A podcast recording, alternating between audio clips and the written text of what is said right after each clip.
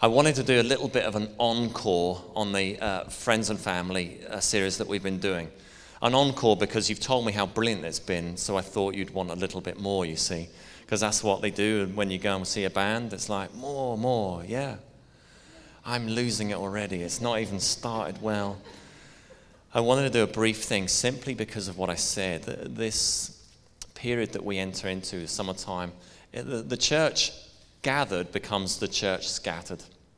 You know, some get to go away, uh, be on holiday, be on mission, as uh, some folks are doing.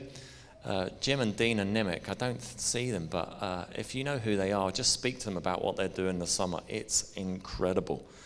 Um, our young people currently are at Summer Madness down in Glenarm, uh, together with uh, a group from Ballysillan um, Youth for Christ there with 53 uh, people, which is the most we've ever had, which is brilliant. Pray for the leaders. Uh, pray for Elaine Fugard and uh, Diane Wade, who are catering for 53 people. Um, that's just incredible. I know some of you go to New Wine Ireland and other uh, events like that. It's just a great time to kind of recharge our batteries, but to go. And we kind of come and go as well. Many visit friends and families, and many also just stay put, and you're here uh, week in, week out. Church activity declines, and our connectiveness kind of goes with that as well. And I wanted to uh, just read these scriptures to you and then just unpack it uh, slightly this morning.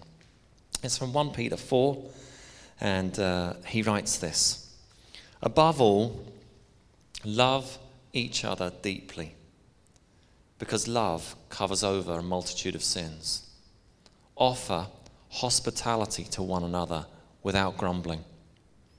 Each of you should use whatever gift you have received to serve others as faithful servants of God's grace in its various forms.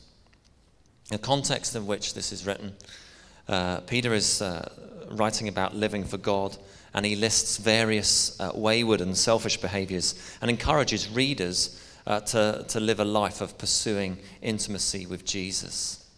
And in amongst this, he writes those words of offering hospitality, of loving deeply.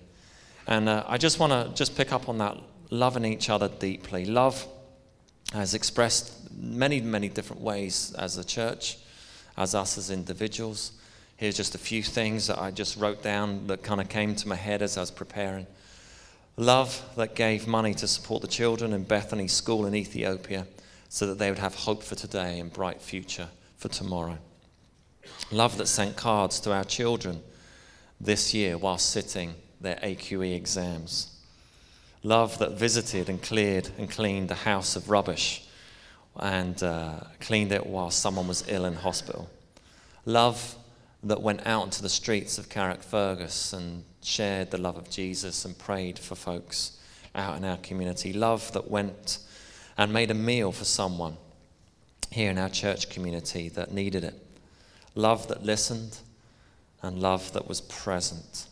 You see, love covers over a multitude of sins. Love that forgives, love that bears with one another, love that speaks the truth even though listening to it isn't always nice. Love that says, See that behavior? See the way you're getting on right now? I think you need to rethink about that. You see, what we tend to do with our stuff is we try and cover it up. We try to pretend it's just not there and we push it down. But that's not the Jesus way. His kindness leads us to repentance. And Jesus often raises things to the light and brings them up because he loves us. And he presents us with an opportunity to actually allow him to deal with what's going on. And I love that that often happens in and through community. And I love it that we're a church that we don't try and cover things up. We don't come in with the brave face on that says, Oh, I'm okay. I love it that we give each other permission to be vulnerable with each other. And we allow people to speak truth into our lives. I love it that we're a church that draws alongside and puts their arm around and say, it's okay not to be okay. Talk to me. What's going on? You see, very often when things do arise, we've, we've one of two things that we can do with it. One is we can just pretend it doesn't exist, pretend it will just go away, or we have an opportunity to allow God to speak into it and, uh, and, and do something. And as I've said, that often comes up through relationship actually with one another as we bear with one another, as we uh, express love, and as we begin to do that, as we allow Jesus to shine his light and his love, it covers over a multitude of sins. Thank you. Why am I thanking you? Because you're so brave to do it. And you've courage to do it and not just run away. Speaks here of hospitality. You'll have heard us say this before. Uh, we get the title or the role or whatever uh, as lead pastors. But I'm so glad that we're not the only ones that pastor.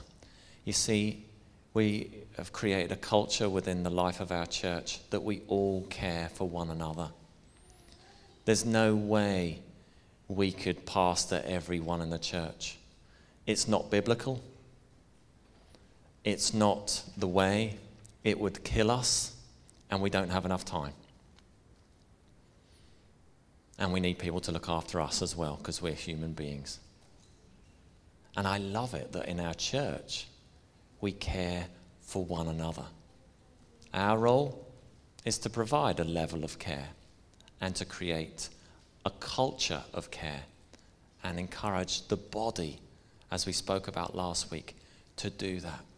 There are people in our church whose spiritual gift of caring or shepherding or pastoring is far better than ours. So just go do that. I love it that we draw alongside and we care for each other. Offer hospitality to one another without grumbling. All of you can do this. If you own a house, I've got some bad news for you. You don't, because it belongs to Him. It's His house. And He's called us to share His house with each other. And especially with strangers. He's inviting us and calling us, even if we're mortgage free. Some of you are thinking, that's wishful thinking. I have 20 odd years to go there. It belongs to Him, and He's inviting us to do it, to open our home and have people around, which is what we've been talking about for the last eight weeks. Do it without grumbling. Invite someone else. Invite someone who's struggling. Invite someone who's lonely. Invite someone who you don't know.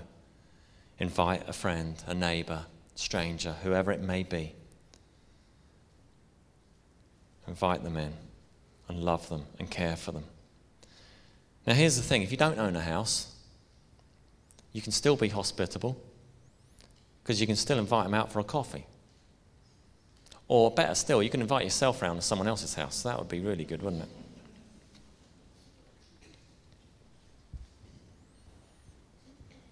You never know who you might invite. Hebrews 13, 1 and 2 says this Keep on loving one another as brothers and sisters. Do not forget to show hospitality to strangers.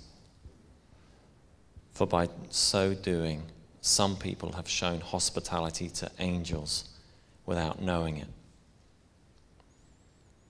If any of you have a story and you think you have done that, I would love to know.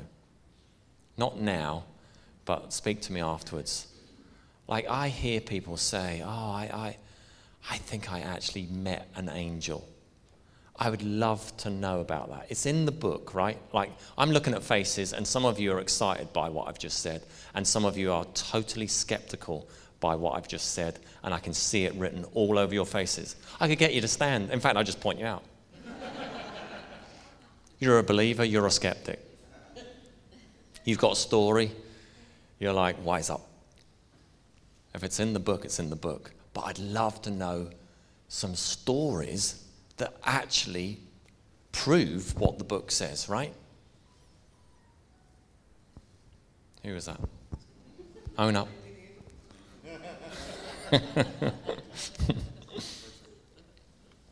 Finally, each of you should use whatever gift you have received to serving others.